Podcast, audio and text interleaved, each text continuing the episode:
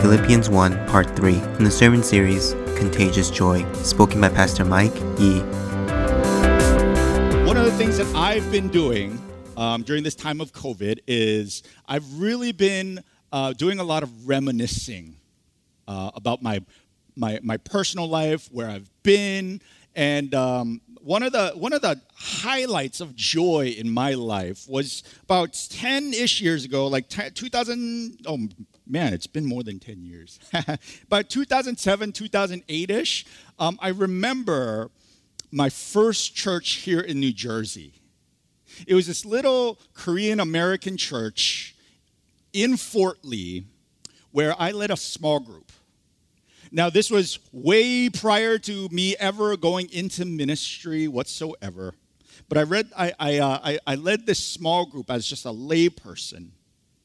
Now, one of the things about my small group was that it was a little bit more special than the rest of them. All small groups are great, eh, they are, but my small group was particularly special because though we were a Korean American church, there was a small spattering of diversity among us. We had some older Jewish people. We had an Indian guy. We had um, eh, we, we, had um, we had some older white people who come from Catholic back- backgrounds. We we had just a whole mishmash of people, and somehow, some way, they all ended up in my small group. All the other groups were Korean American, but my small group was multi ethnic. Now, among all of these people where we all spoke English, I remember a woman named Sophie.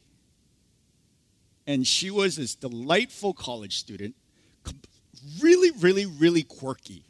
I really, really loved Sophie. But the thing with Sophie was Sophie was a, is a, was a foreign exchange student, so she really didn't speak any English at all. And what I found amazing was that though she had so many other Korean speaking small groups to go to, she came to ours, where all we did was speak English. And so we embraced Sophie. We had no idea whether or not she um, understood everything that we were saying or not. We had no idea. But we embraced her. And we made sure that every single week, week in and week out, she had a place at her table and she had a plate made up for her. Going on, um, a, a, a few months into our small group experience, she had told me, she uh, tells me that she really wanted to get baptized which was a complete shock to me because I had no idea that she was even ingesting any of the information that we are putting through. So I exploded with joy and I immediately went to work preparing this beautiful three week message on the gospel. Three weeks I spent with her, and it went something a little bit like this like, um, that number one, that we are sinners in need of grace. Because we are sinners, we have we we have we are deserving of eternal death. But because Jesus came and died on a cross for us who, and took our punishment, therefore we have eternal life, meaning that we have, there, there will be a day where we, after we die, we will go to heaven where there is no more pain, there is no more suffering. After I presented this message to her, I fully expected her heart to explode with joy because my heart exploded with joy when I first heard the message. I expected her to run around in circles with a big smile on her face and to tell all her friends about Jesus, and and uh, that I mean that's that was what was going on in my head. That was what was supposed to happen. That's what the Bible says that, uh, that, that's, uh, the Bible details that happening all the time. That's what I've seen with my friends. I fully expected this with this woman. But none of that happened. She did end up getting baptized, but that joy, that overflowing joy of the gospel, never fully manifested itself in her. A few weeks later, after her baptism, she went back to Korea and I never heard from her again. And I did some, I, I recently did some very deep reflecting upon that experience. I started asking questions.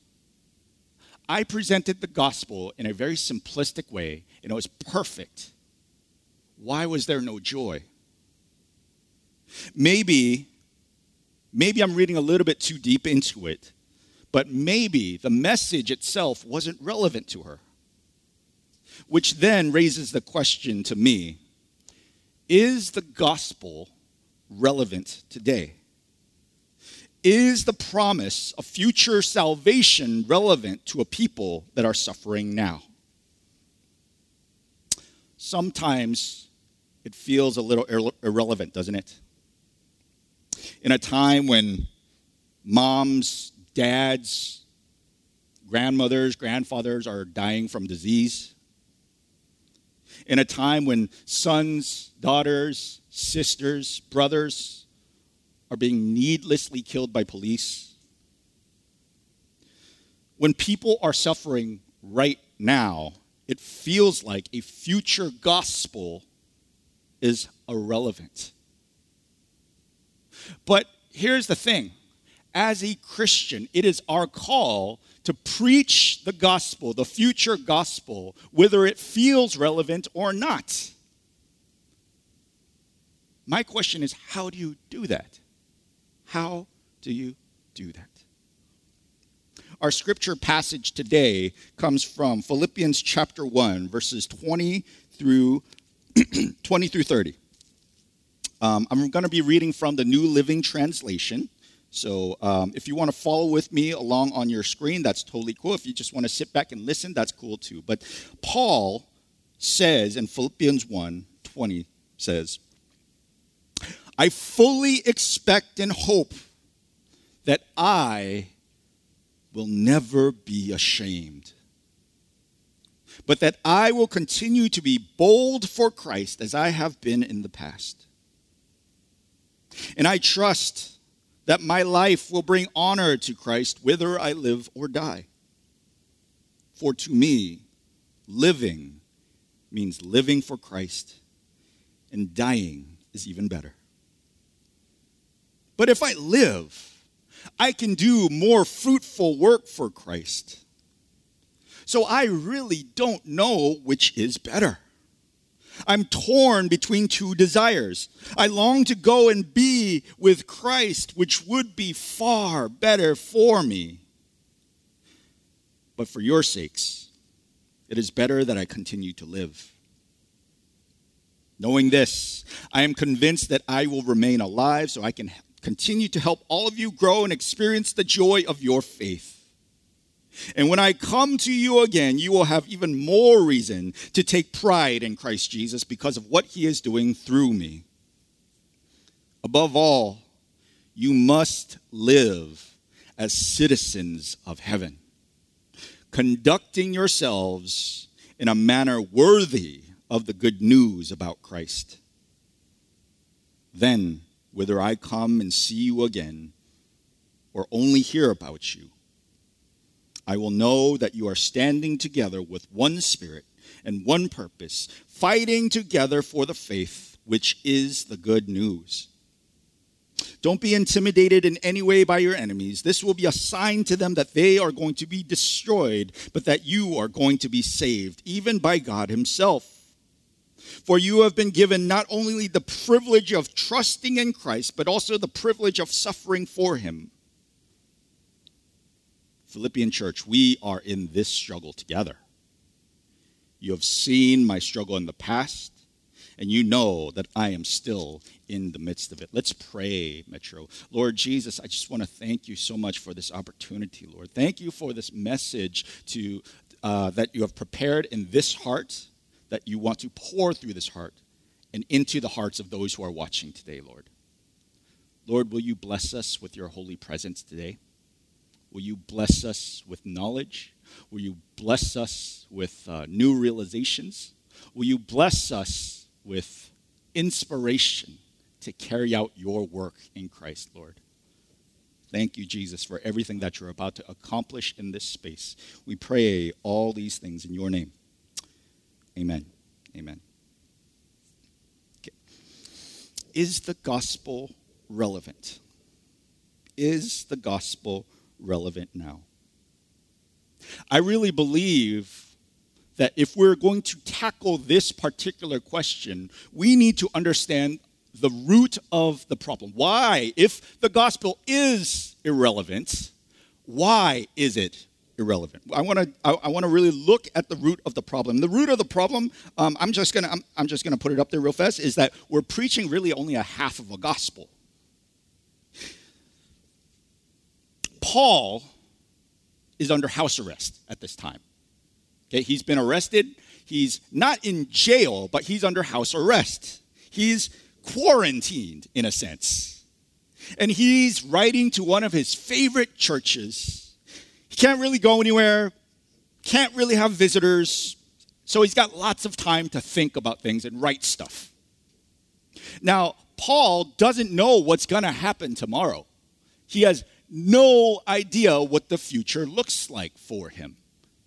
I don't know if you can relate a little bit, especially during this time. He doesn't know if, whether or not he's going to live, or he doesn't know whether he's going to die. The future is unknown to him. And so, naturally, he is contemplating life and death. And so he says in the first part of this passage, I fully expect and hope that I will never be ashamed, but that I will continue to be bold for Christ as I have been in the past.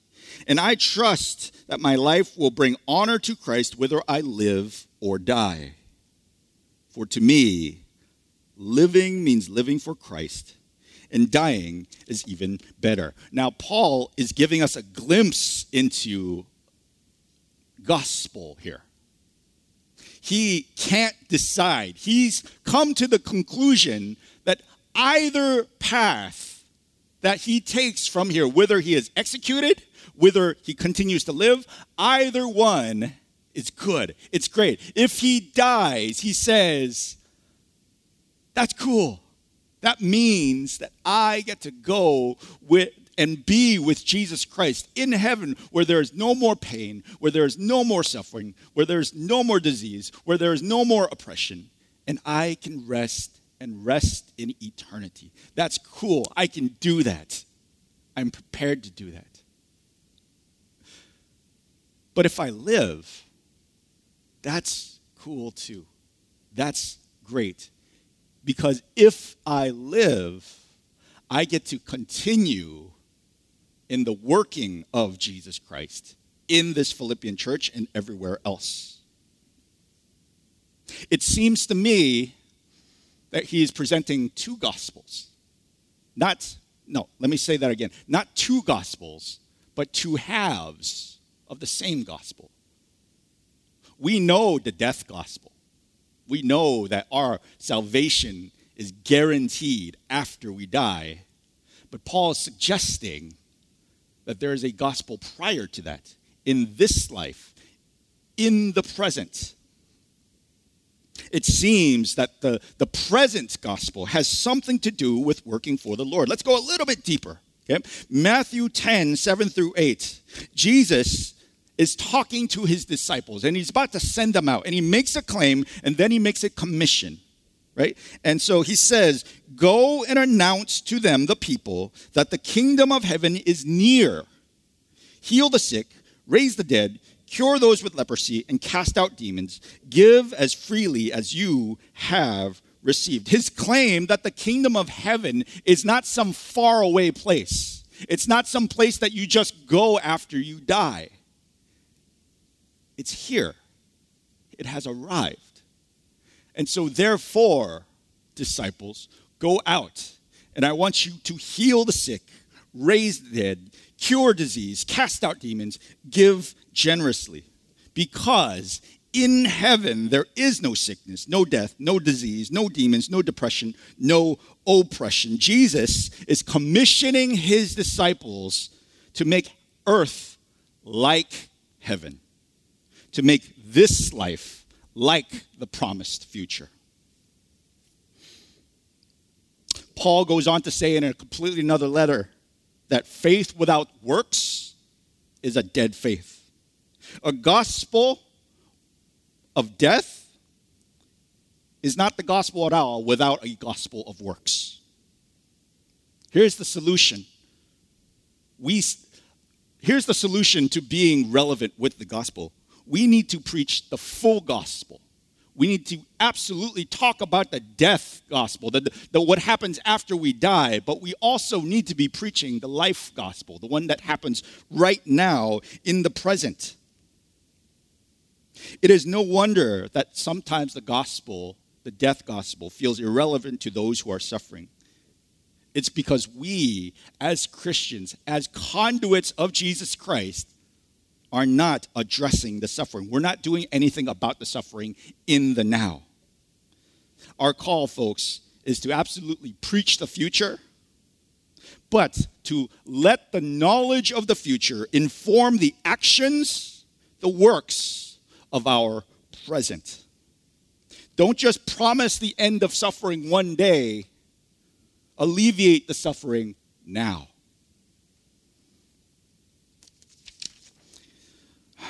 So, what's this look like? What's this look like in Scripture, first of all? Let's go into the Philippian church for just a second. If you remember correctly from Pastor Hosang's sermon, he gave, he gave a bunch of background about the Philippian church, but there's two people that, that we think were members of the Philippian church that gives us a little bit of insight into what they were like. And there, there, was, a, there was a woman named Lydia, and there was a Roman jailer. Okay? Now, Lydia the Bible tells us that she was a dealer in purple cloth. Now, this is extremely, extremely significant because back in the day, purple cloth was very, very hard to come by. I don't know why. Maybe they didn't have the dyes or whatever, but somehow Lydia had the hookup.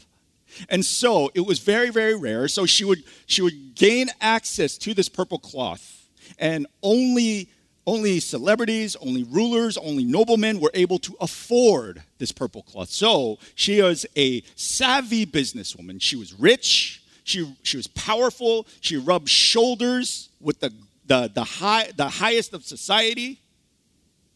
It would seem on the surface that this fashion consultant for the rich had it all together. But a little deeper look into her would see that she had some brokenness that Paul would address. The other person, the Roman jailer, is very different, very different than Lydia. The Roman, the Roman jailer, if you remember correctly, he was the jailer that was present when Paul was in prison for the first time. And if you remember correctly from our Acts series, Paul's in jail, Paul and Silas are in jail, and the conditions are terrible, but somehow they're singing praises to the Lord. And the Lord sends a big earthquake, the prison cell splits open, and this Roman jailer is about to commit suicide because he's just failed at his job. And Paul stops him and says, Don't kill yourself. Now, this jailer, he's used to working with the most debased people of Philippi. He's thick skinned, he's not gentle, he's tough. Some theologians think that he was a retired Roman soldier, assigned to prison duty because he's got really not a whole lot left in the tank, that he's older. He is a war veteran. So, what does a war veteran and a fashion consultant for the rich have in common? What brokenness could they have in common? Lydia on the surface, we, using our American values, think, man, she's got it going on. She's perfect. A, a, successful woman, it aligns with our values. It's awesome. But you have to take into consideration that this, this was not America that she was in. Back in those days, a woman's worth was determined by who? Her husband. And the fact that this woman had no husband, it seemed like that she was single, and yet she made it herself, if you can, can you imagine the anti feminist comments that she must have received? And think of the loneliness that she might have to feel. Like, yes, she's got money and she's rubbing shoulders with all these power, powerful people, but she doesn't fall into the category of traditional woman. She doesn't fall into the category of man. She's kind of in a, an area by herself. She's lonely and she doesn't feel included in anything. Roman jailer. Roman jailer. He's been disgraced. He's failed at his job. He was once a part of the Roman legion where he had brothers and, and accountability and, and, and the, the, the whole broy culture. That's kind of how, how I imagine it in my mind. And all of a sudden, she's, he's done, isolated in a prison by himself. He's also broken. He's also wanting connection. He also wants to be included. So Paul brings the gospel of inclusion here. It's so great. Paul did the work, not only did he preach the future gospel to them, but he did the work of the present gospel. He gave them a place in the church. Rather than shun Lydia, he embraced her. And he said, You know that big house that everyone makes fun of you about because it is empty, it doesn't have any, it doesn't have any children, it doesn't have any, it doesn't have a husband? Hey, our church is going to meet in that house almost seems fitting that the church would meet at the outcast's home, right? The jailer, he has a place in the church. Perhaps, perhaps he used his military Roman influence to advocate for the church. Perhaps that's what's going on. You know, Sophie, I came to the conclusion Sophie came to our church and was a part of our small group. Not even though she didn't speak the language, she was a part of our small group because we did the work of Christ.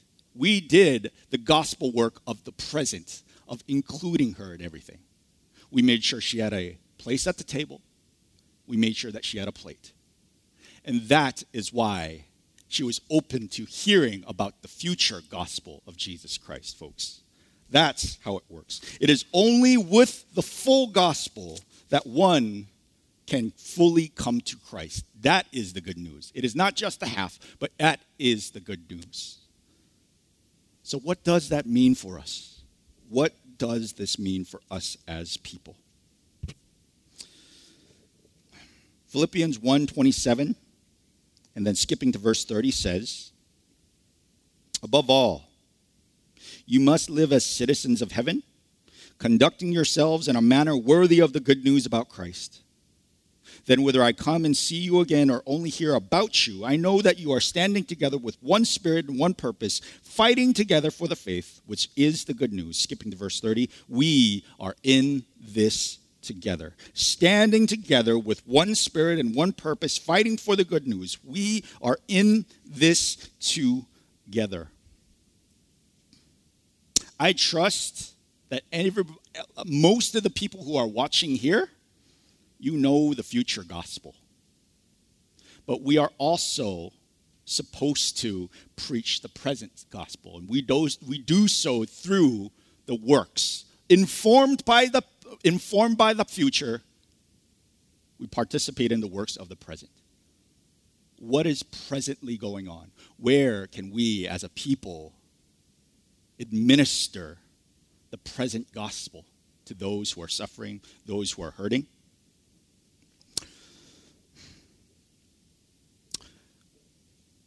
May I speak specifically to the black community of our church today? I don't know if I have the authority to say this or if it even should come from me, but I really want to share my heart with you. Scripture tells us that a part of the present work of the gospel is to mourn with those who mourn.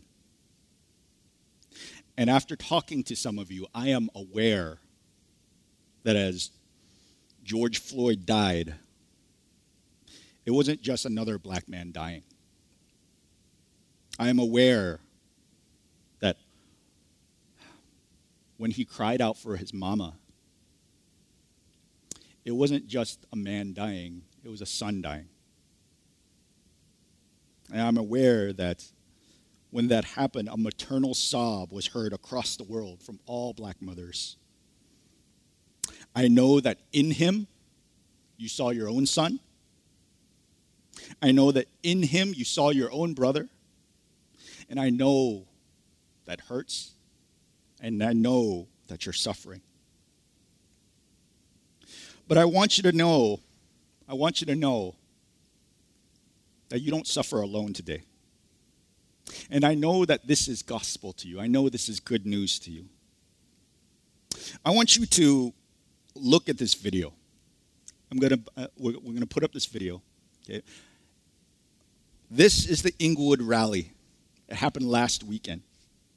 And when I went to this rally, I expected to see a, black, a, a sea of black faces with a, a small smattering of different colors. But if you look very closely at this video, you will see that there is no one dominant ethnicity that is present there. It is so well mixed. Look at the diversity. Look at the sheer amount of people of every background to come out to support the black community. Brothers and sisters, we are in this together. We are in this together. Your son that died, your brother that died, that was my brother. That was my son. And it is my plan to mourn with you because that is the present gospel message.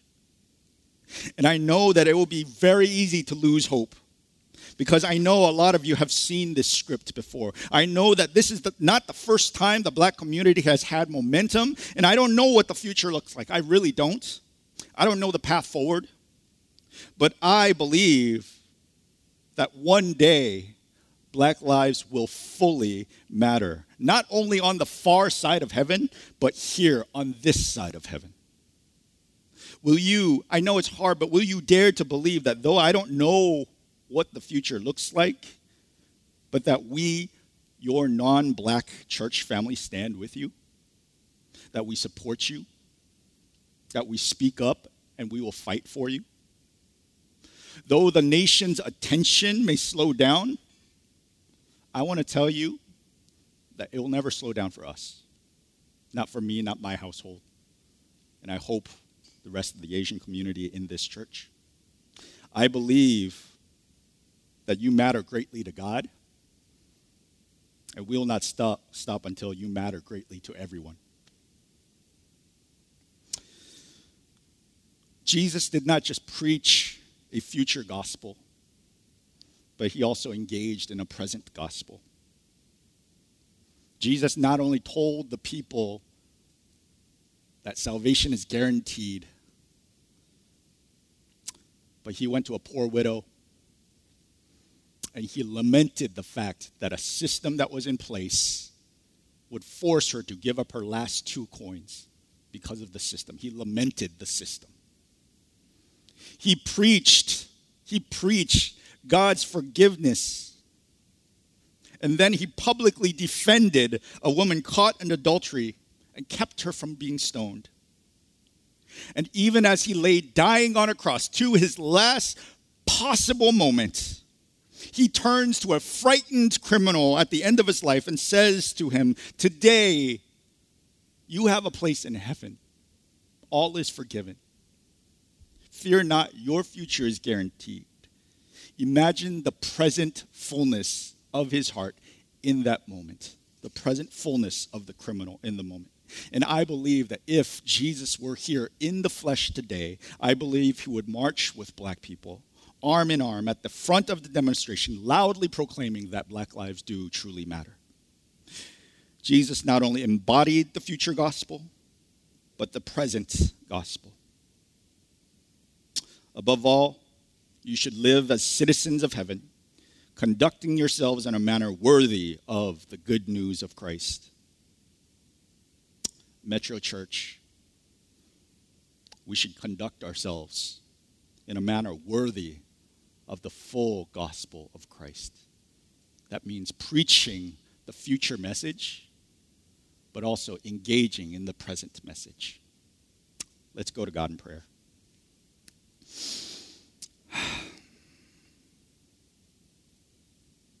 Lord Jesus,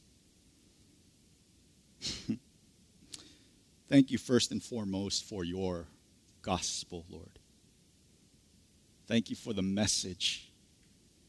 Thank you for reminding us that because you, you went to the cross and that you were crucified and died, that we have access to an eternal life where, there, where suffering will be no more one day. But not only did you preach that gospel, Lord,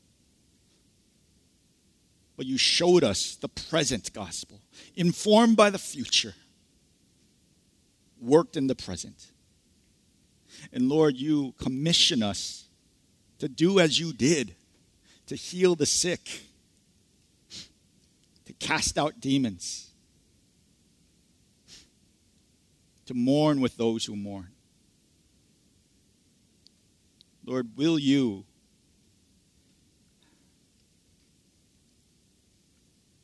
will you continue to inspire us to do that, to push us to do that today, tomorrow, and every day after, Lord? Thank you, Jesus. Thank you for your Holy Spirit in our hearts right now. We pray all these things in your name. Amen. if you would pull out your communication cards, um, it's, it's on your app. Um, if you pull out your communication cards, there's some next steps that I would love for you to go through, and there's not very many today. There's not very many today. I purposely made sure that it was small and tight so that you can fully engage and think about what you will be checking off. And the first is the same as every week. I'm committing my life to Jesus for the first time. Hey, if you have never heard the future gospel in all of its glory, it is a message worth hearing. If that is you, will you please check off that box? And one of our pastors will get in touch with you and we'll be happy to walk you through what that future gospel looks like. Second is please sign me up for the Where Was God When George Floyd Was Murdered course. Hey, Metro, this is an opportunity to mourn with those who are mourning right now. And a part of mourning is doing your research and understanding to the totality of the problem. And Pastor Sunita Ponton is going to do a phenomenal job. I know, that, I know it's going to be a phenomenal job because I've seen the curriculum. It's outstanding. Please sign up for it. It starts at 1:30 today. Just go ahead and check that box, and I personally will make sure that you are on the roster and that you get the Zoom link. And it's going to be great. It's going to be great. Three weeks, and finally, I will share the full gospel with one person this week. Whatever that looks like for you, I will share the full gospel. I will preach the I will remind someone of the future that that of eternity that holds them, the, the eternity that is free of suffering, free of pain. But then I will also participate in the works of that gospel and serve this person Perhaps for some of you, that's something big. But for, for a lot of us, doing the present gospel could be as simple as going up to us, someone in your circle of color and say, Hey, I love you, and you matter to me. That's gospel too.